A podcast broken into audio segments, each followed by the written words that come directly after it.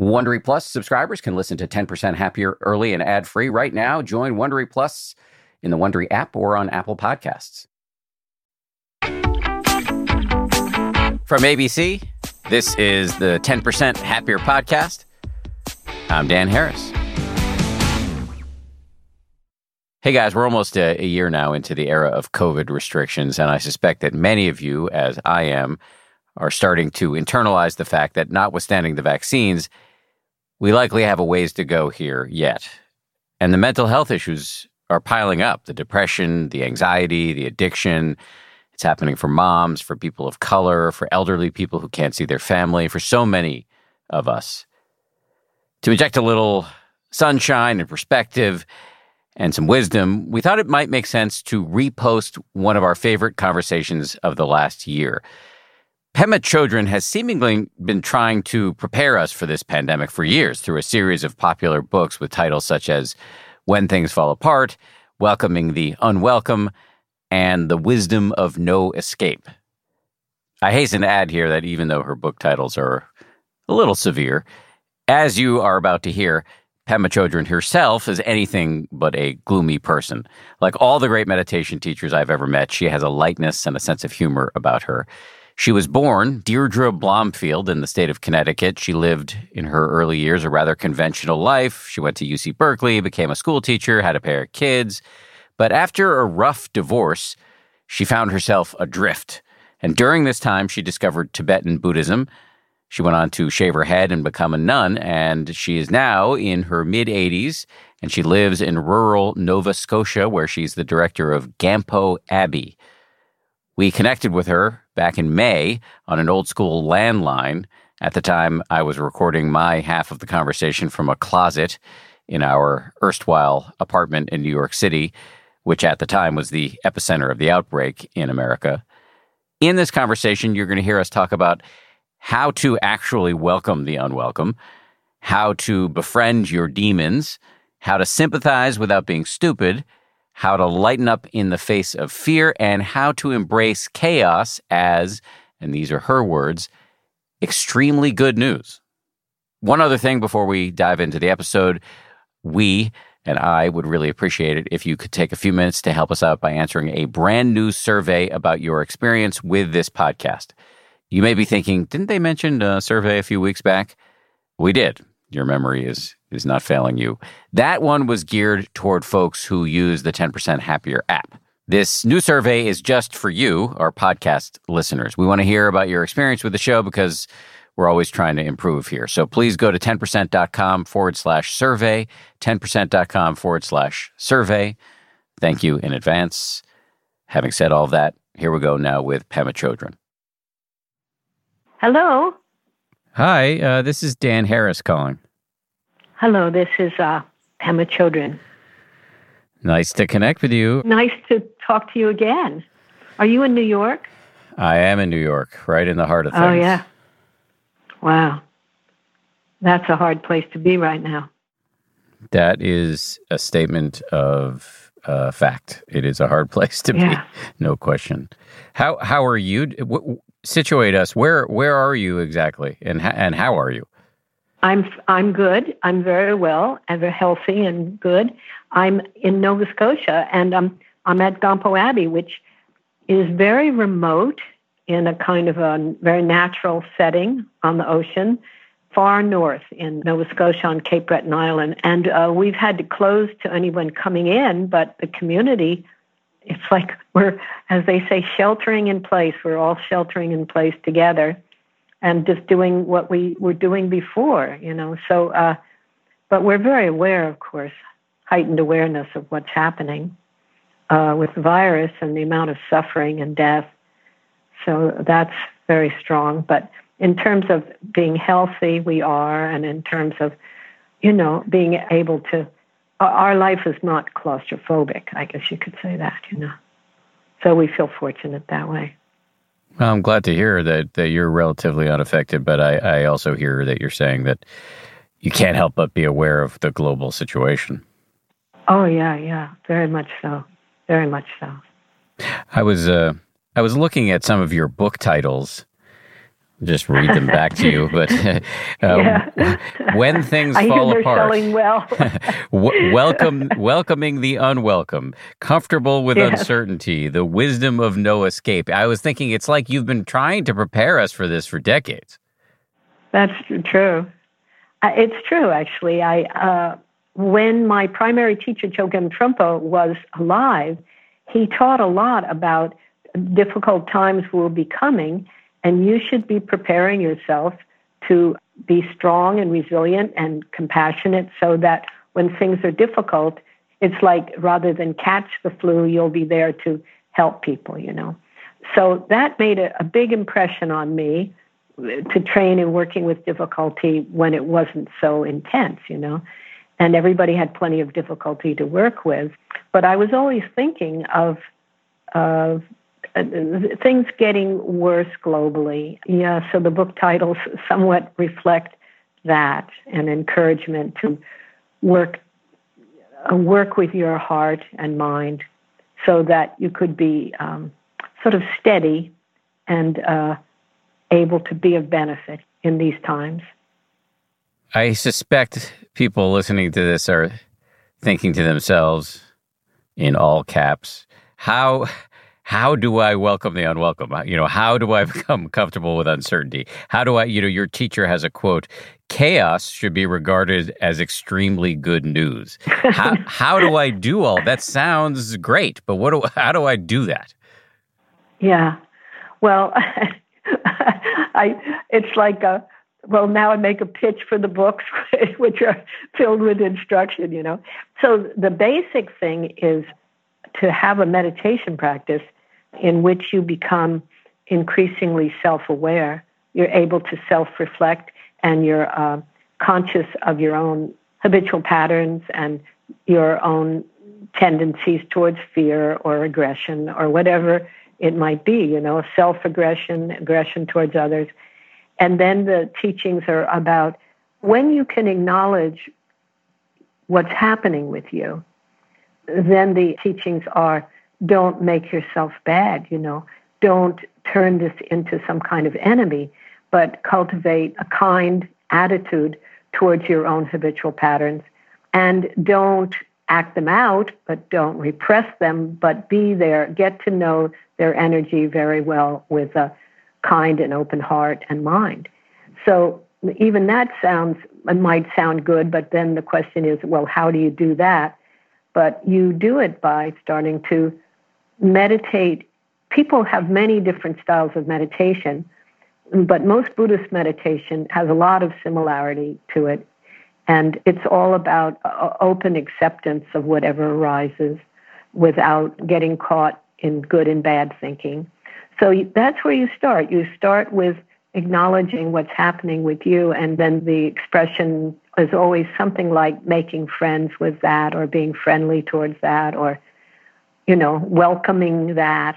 I try not to use language that's too corny, you know, but nevertheless, I, I end up using quite a bit of it in any case, you know, like embrace and, and things like that. So that's the basis. And from that, you begin to get in touch. As time goes on, you begin to have confidence, really, that fundamentally you are a good person and you have habitual patterns to work on, but you have the strength in you to do that. And then, and it takes a lot of patience and sense of humor, but you work with yourself that way. And uh, that doesn't maybe sound so in a linear way how that adds up to being able to be comfortable with uncertainty. But in fact, that's where it leads you because uh, you get comfortable with the unpleasantness or the fear producing quality of seeing yourself so clearly, you know. But then the idea is to make friends with that. So then the, the other thing that's always taught is that to the degree that you can be friendly to yourself, you will be friendly towards others. To the degree that you can make friends with yourself unconditionally, you'll be able to have an unconditional regard and openness to other people. So it's kind of twofold. You know, you become more and more, if not comfortable, at least very familiar and not running away from uh, uncomfortable feelings of all kinds. And it builds a kind of resilience and confidence that allows you, for instance, now, all the various things that are being triggered for people just being in isolation, you know, everything from rage to uh, uh, just being irritable to being very afraid. And loneliness is a big one. And there's a lot of uncomfortableness associated for many people with being quarantined, so to speak, or having to stay put. So it starts there that you're already prepared for that kind of experience. So, does that help at all?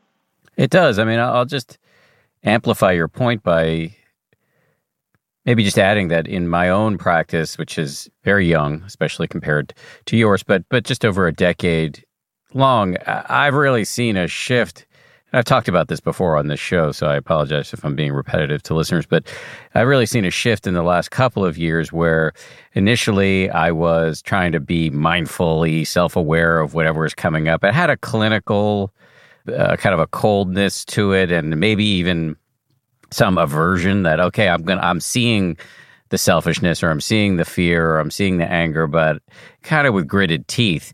And over the last couple of years, as I've done more, and this is from the Theravada tradition, and I know you're more from the Tibetan tradition, but I've done a more loving kindness practice. I think in the Tibetan tradition, you call it the Tonglen practice. And I've noticed that the that warming up uh, of my own sort of inner weather has allowed me to do I, I, believe you used the phrase in one of your books you know making friends with our own demons and to have a certain yeah. sense of humor about it or the the great teacher ram dass once said that you it's not that your neuroses go away, but you become a connoisseur of them.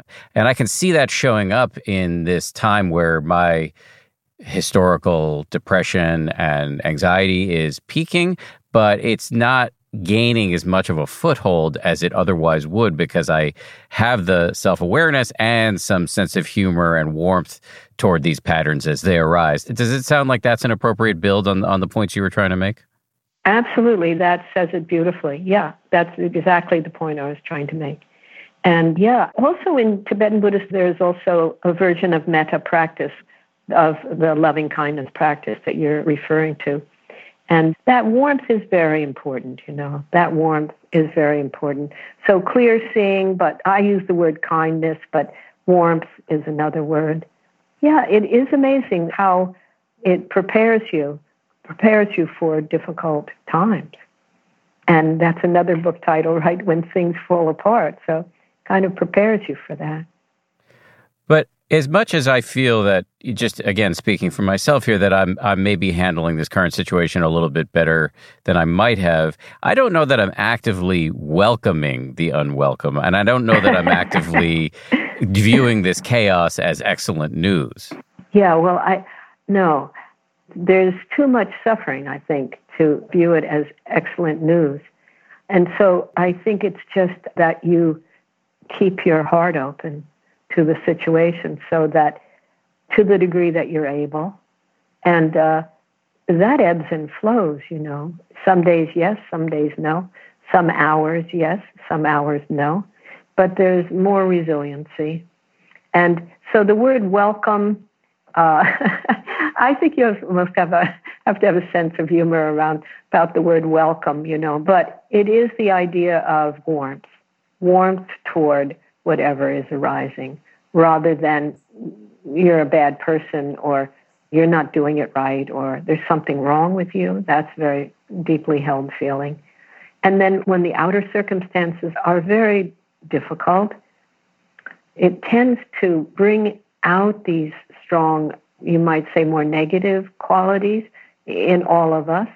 And so, if you've already spent some time befriending what previously you called ne- negative qualities, then you feel more prepared. So maybe just drop the language. I think the book titles, you're just trying to convey something, a kind of view of what one will find in the book. But I think it's more how does the language of warmth or kindness rather than welcoming, does that sit better? Yeah, it does.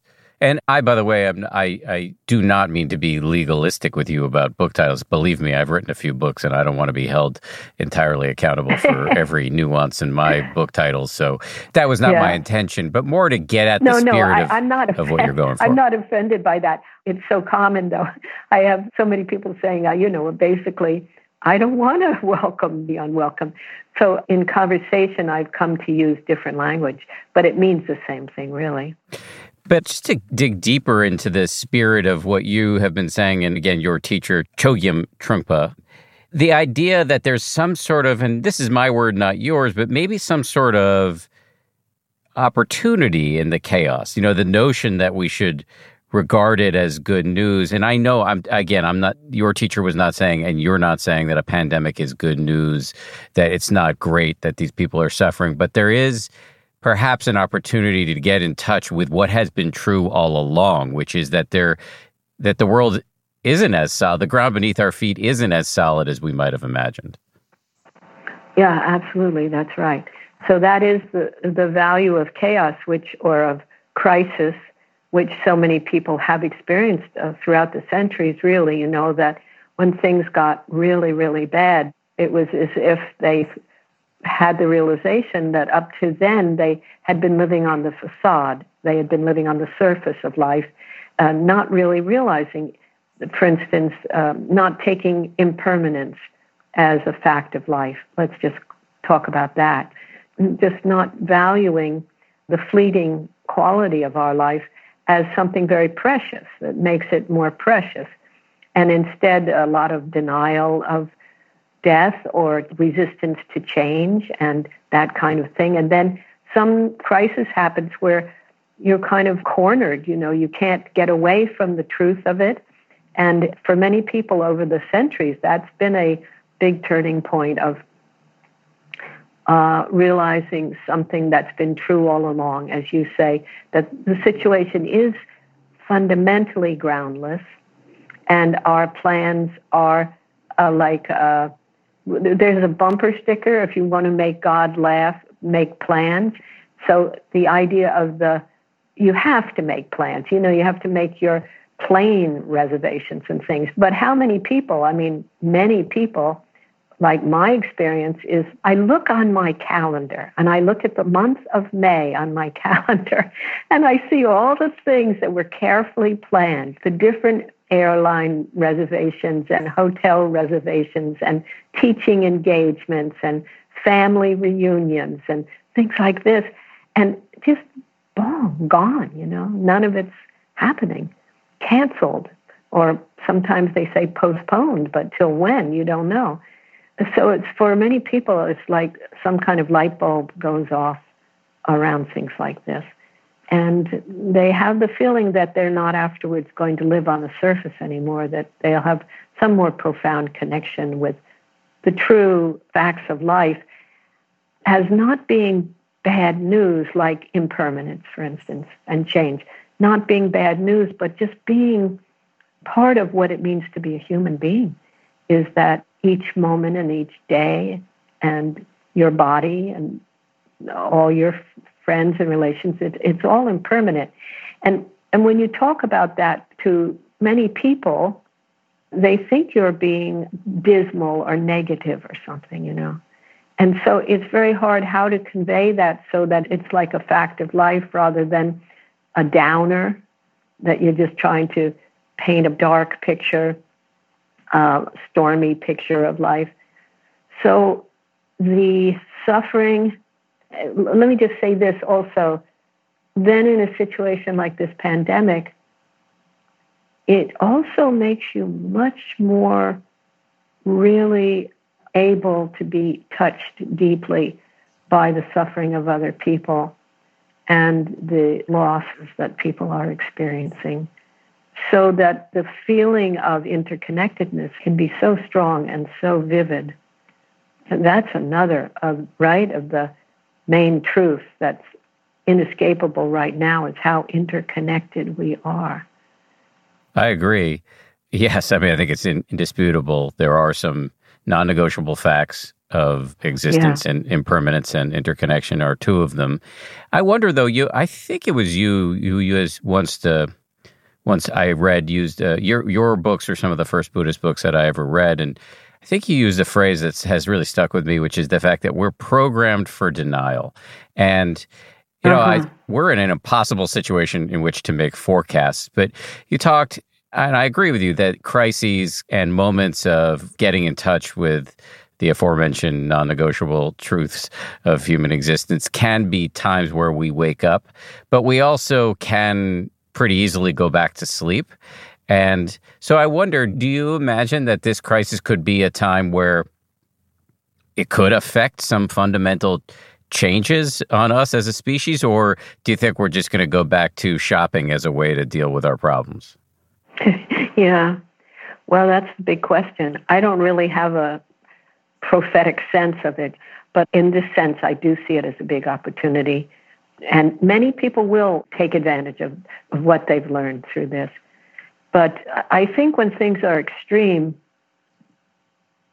it often gets very uh, clear that people either grow from it or their denial and the, even the sense of fundamentalism gets stronger. You know, the fear gets stronger.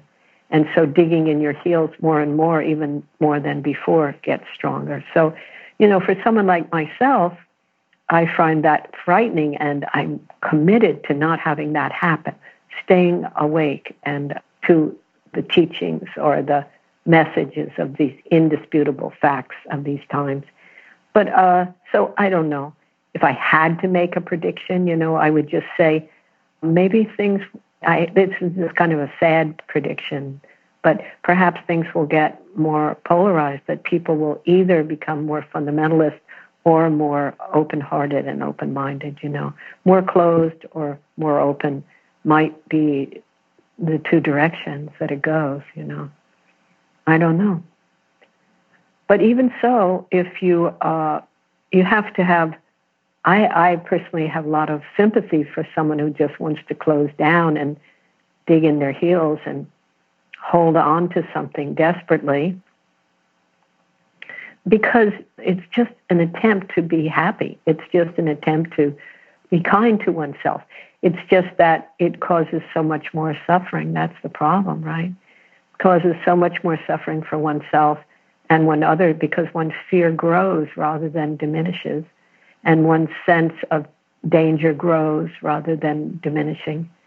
Whereas uh, if you're opening more and more, you, you feel more and more comfortable with uncertainty, more comfortable with what life is presenting to you or at least more flexible or uh, ready to work with whatever might come, you know, something like that.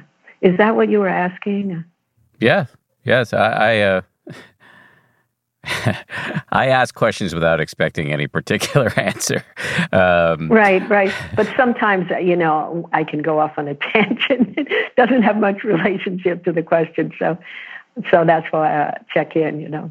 Well, let me assure you, you're in a safe place for tangents. We uh, this is a podcast. We like to we like digressions, rabbit holes. It's all good here. But you know, you, t- you, you touched on something there that I think is incredibly important.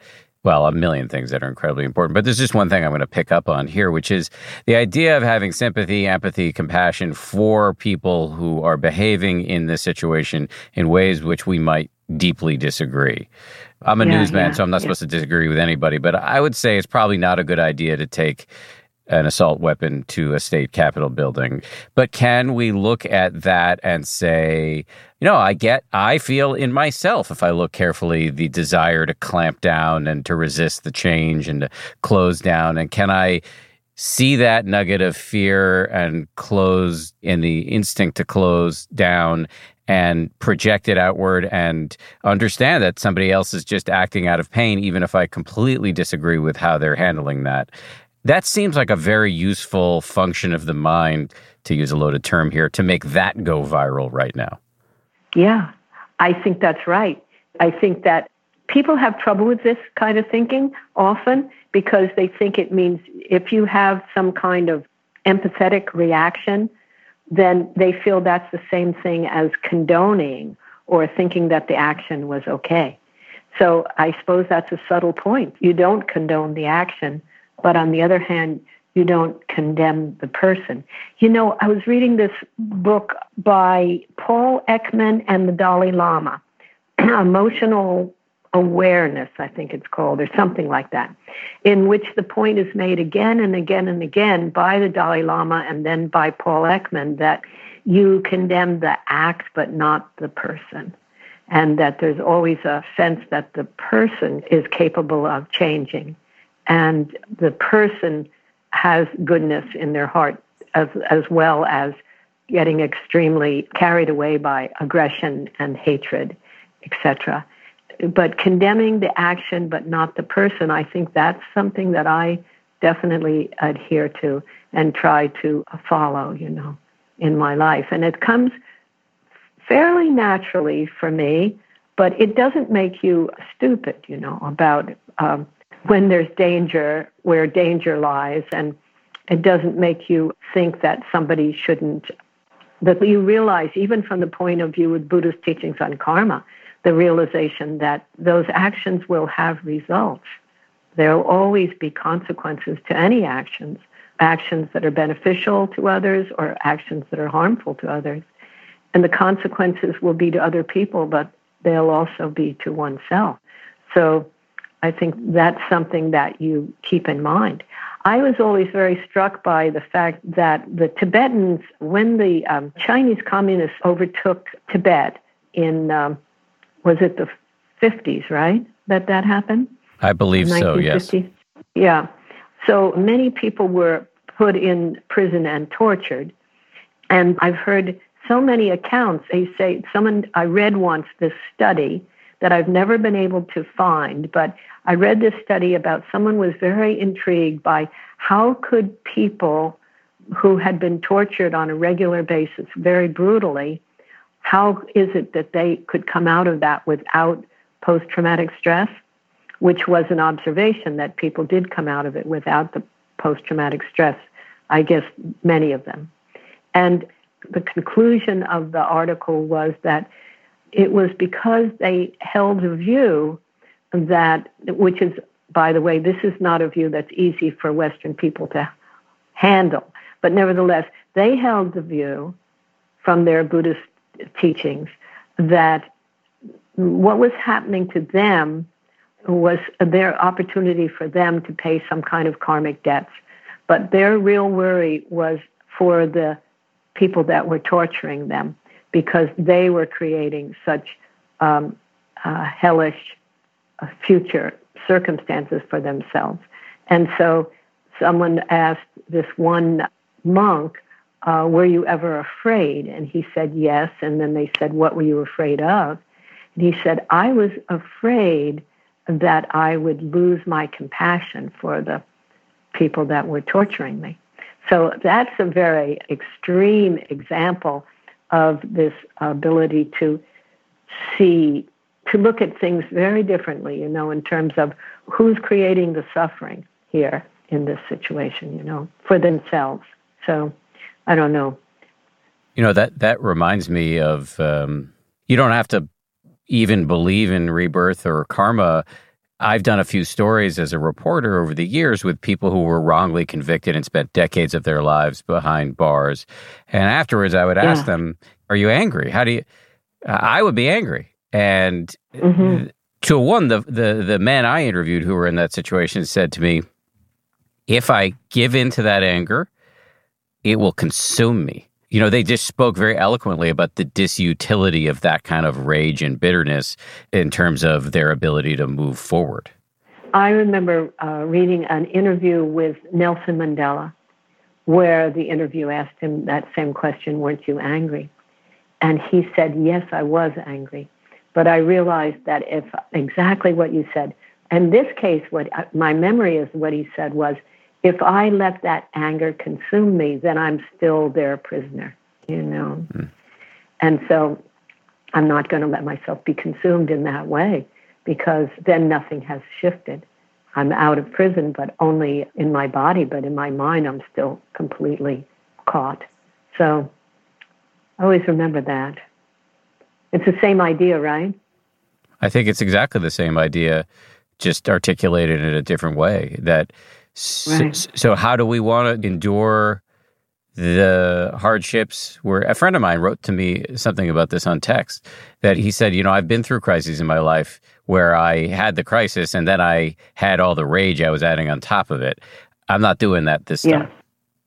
Yeah, yeah, good for him. Good for him. Yeah, that's the idea. That's the idea right there. But you know, there's that thing about you're poisoning yourself. You eat rat poison thinking that the rat will die. So, but so, but it's you that's suffering from the whole thing. Yeah, that's right. So that's a wise person who texted you that. Much more of my conversation with Pema Chodron right after this. This show is brought to you by BetterHelp. I got to tell you, I feel so much better when I talk about my anxiety instead of keeping it bottled up. There's an expression that I first heard from the great researcher and also Zen practitioner Robert Waldinger never worry alone. Our temptation many times is to keep it bottled up, but the data really show that the people who do the best in life, who live the longest and are the happiest, have strong relationships with people with whom they can talk about whatever's going on in their lives. And for me, therapy is part of that. If you're thinking of starting therapy, you might give BetterHelp a try. It's entirely online, designed to be convenient, flexible, and suited to your schedule. Get it off your chest with BetterHelp. Visit betterhelp.com slash happier today to get 10% off your first month. That's betterhelp, H-E-L-P dot com slash happier.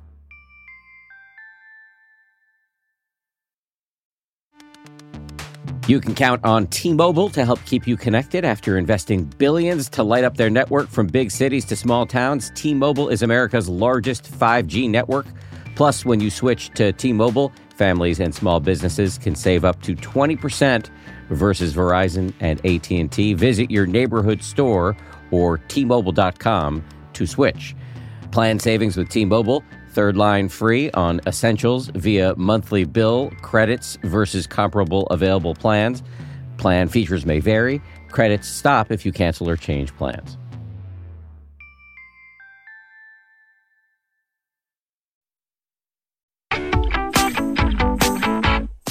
Let's look back to the issue of fear because you've written about the notion of intimacy with fear and I think I'll confront you again with one of your quotes here. The next time you you wrote, the next time you encounter fear, consider yourself lucky. And I know you're being provocative there, but I wonder if we could get granular about ways in which we could actually practice with the fear. Given that most of our listeners are meditators or meditation curious, could you talk a little bit about how we could work with fear in our own minds?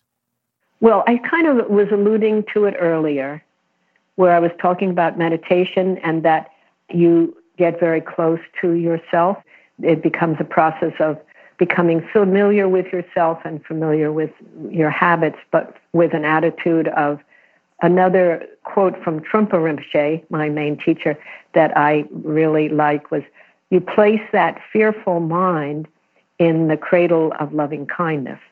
So that's a, a rather poetic way of trying of expressing something, but sometimes that's the closest you can get rather than a like a step by step process or something.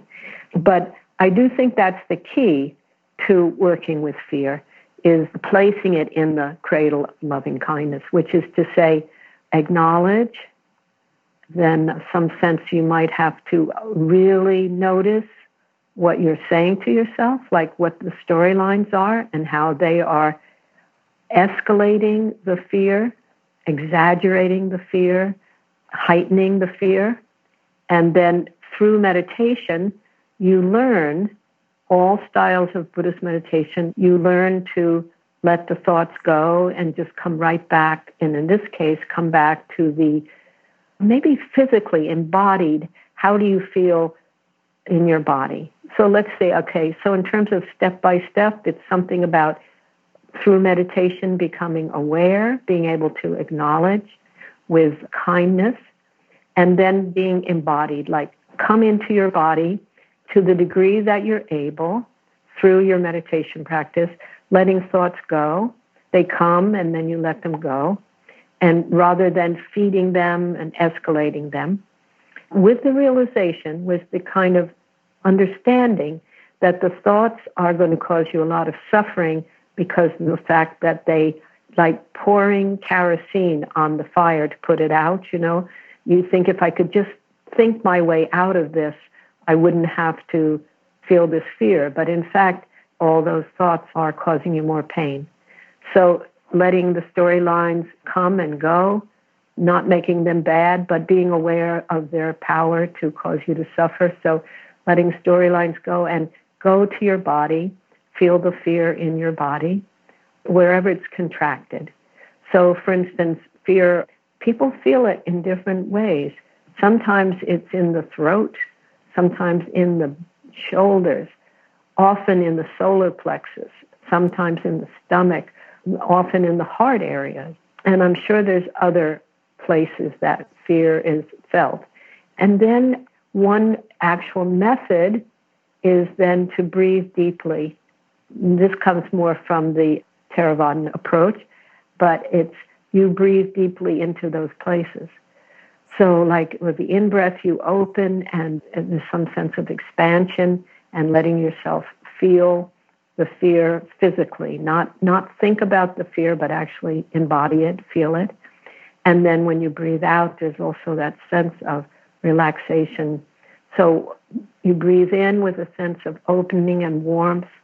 You breathe out with a sense of opening and warmth in and out of that contracted place so that what's contracted can relax and expand. And that's a very practical way of working with fear. In other words, not mentally trying to figure it out, but just go to your body, get in touch with what it feels like physically, and then breathe in and out of the places that are contracted and tight and work with it that way. What do you think? I love it. Something you said earlier about not trying to use this is something a problem I bump up against personally. Not wanting to use corny language, but then you know, as soon as you get into this stuff, you can't help it. And the thing about the wisdom of the body is, uh, yeah, it sounds corny to say it, and yet. What are you supposed to do? Because it happens to be true. And so, yeah, yeah. we can get stuck in thinking about things or planning or worrying or regretting in past or future mode. But the body is always right here and uh, in the only time it ever is. And to kind of move your attention out of your head and into your body in a animalistic sense, in a creaturely sense, as my friend Jeff often says, can yeah. be a nice short circuit on the the habits and the patterns of rumination and anxiety. That's right. I was talking to a student of mine recently who was telling me he said that he decided that he was going to spend a week.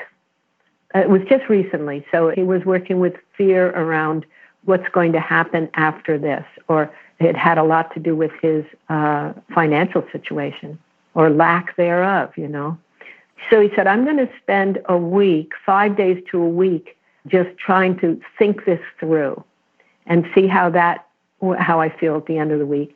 And then I'll try a week of what you're proposing here of letting the storylines dissolve as much as best I can and just keep coming back to uh, what it feels like in my body and breathing in and out of that in a relaxed, open way uh, so I thought that was great, you know, like, okay, I'm just going to find out for myself. Well, I think you can guess really what, which week ended with him feeling more uh, settled and getting more insight and some sense of moving through something rather than getting stuck. So the week where he just fed it, he said he actually he couldn't last a week. He said when he started doing that consciously, when he was very aware that that's what he was doing, almost like a practice, he just could not keep it up because it was so excruciating.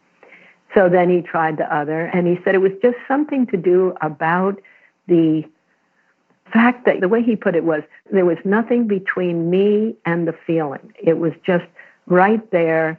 That's all that was happening. There weren't thoughts in between. There was no nothing. I wasn't distracting myself. It was just very direct, and dealing with the immediacy of my experience, he said. And that he felt was just that, that he was dealing with the immediacy of his experience, even without the breathing in and breathing out, was so much more um, settling for him. Felt so much more on the mark, felt so much more accurate and genuine and helpful. And then he did the breathing thing too. And in his case, it was very helpful to him. It's not that helpful to everybody, but there's nothing, I don't think, that's that helpful to everybody. There have to be various methods for this kind of thing. Well, actually, you led me to exactly to the question I, I, that popped up in my mind, which is how broadly applicable these techniques are. So you're in an abbey in Nova Scotia. I'm on the Upper West Side in a comparatively very comfortable situation. What about for people who uh, have to go into a hospital every day to clean the room, or um, oh, yeah, somebody who's yeah. lost their job and you know needs to go to a food pantry? For people in really truly acute situations, are these techniques workable? Do you think? I do think so. Yes, I do think so. You're talking about truly desperate situations, especially the the well, both of those instances that you said. One, you have your job, but your job is so dangerous. And the other, you were just scraping by uh, with your minimum wage job before being able, you know, barely able to pay the rent or buy the food or feed the kids or whatever it was. And now all of that's gone and the schools are closed. It's just like a nightmare.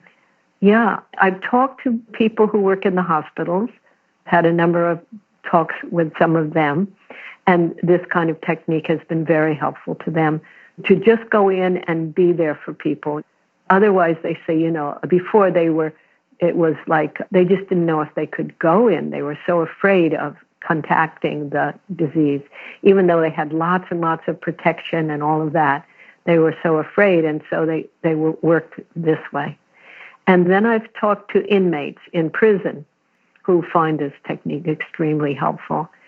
So I haven't had the opportunity, which I would very much value, but to talk to, start to have conversations with people that have lost their employment. Actually, I had one. It was a man who, he and his wife have been building a business, a, a kind of a nature resort for almost 30 years. And it's never been a big money maker, but they've always been able to make a living, and they always felt it was so worthwhile and, and uh, gave them a lot of joy, this particular work. So now he was almost in tears talking to me because he said, You know, we have bills to pay, and everybody is canceling. All the people that were signed up to come for the summer season, every single one of them has canceled, and we have our bills to pay, and like, what are we going to do? And he said that the only thing that was helping him and his wife was this kind of meditation. And that was actually a, a big help. So uh, there is one person that I talked to whose whole livelihood was gone, you know, gone. The other thing I haven't heard anything about, but I feel great concern for people who where there has been a history of violence in the family and they're now all cooped up together that's very frightening to think about. And I haven't even read one thing about that, but it must be going on quite a bit, I would think. You know, terrifying kind of domestic situations because of all this. So there's a lot that can open your heart, you know, and bring out your love and compassion for humanity and the wish for things to work out for people. But I think what we're talking about here a little bit is what if certain things are not work outable? What about if this is just how it's going to be? Like, how do you live with that? So I think the um, meditation can be very helpful in that way. And one of the things that's helpful about it also is that if you calm down enough and can settle enough with yourself in this uh, way where there is a lot of warmth and compassion available toward yourself, and then it begins to expand out to other people. When you can do that, sometimes when you can calm down like that, uh, I, I use that expression calm down, but settle maybe, insights come to you about a new, fresh perspective on what you might do, how you might handle it. differently. So, for instance, the man I was talking to you about, whose business is falling apart, I mean, has just dried up on him and he has to pay his bills. He said that his children, who are in their 20s, they never showed any interest in the business, but now they're coming up with all these fresh ideas about how they might work with things later. And so it's those kind of insights that have the opportunity to come up if you settle, if you settle. And then the benefit to other people is undeniable. I mean, the story I've told many times recently is Thich Nhat Hanh's writing about the boat people uh, leaving Vietnam, going out into the sea, and the pirates coming, and knowing that the pirates could kill everybody on your boat, could rape all the women, just knowing how what horror might be coming. He said if one person on the boat remained calm, it had the ability to calm everybody. And I think that's uh, something that I have in mind a lot is wanting to be that person on the boat that could have that impact on other people. And then if you're just honest with yourself and say, I'm not there yet, you know, I'm not that person who can stay calm, at least you have the, uh, you can contemplate the effect of that calmness on you. And it gives you motivation for why you might practice in this way. So, what do you think? I think that I agree with everything you said, and that I am really grateful to you for spending so much time talking to me and the folks who listen to this show. I, I'm I'm very grateful. Thank you. You're very welcome, and may we meet again, and uh, we'll see where this all goes. Right? Yeah, now's the time to get in touch with the fact that we don't know.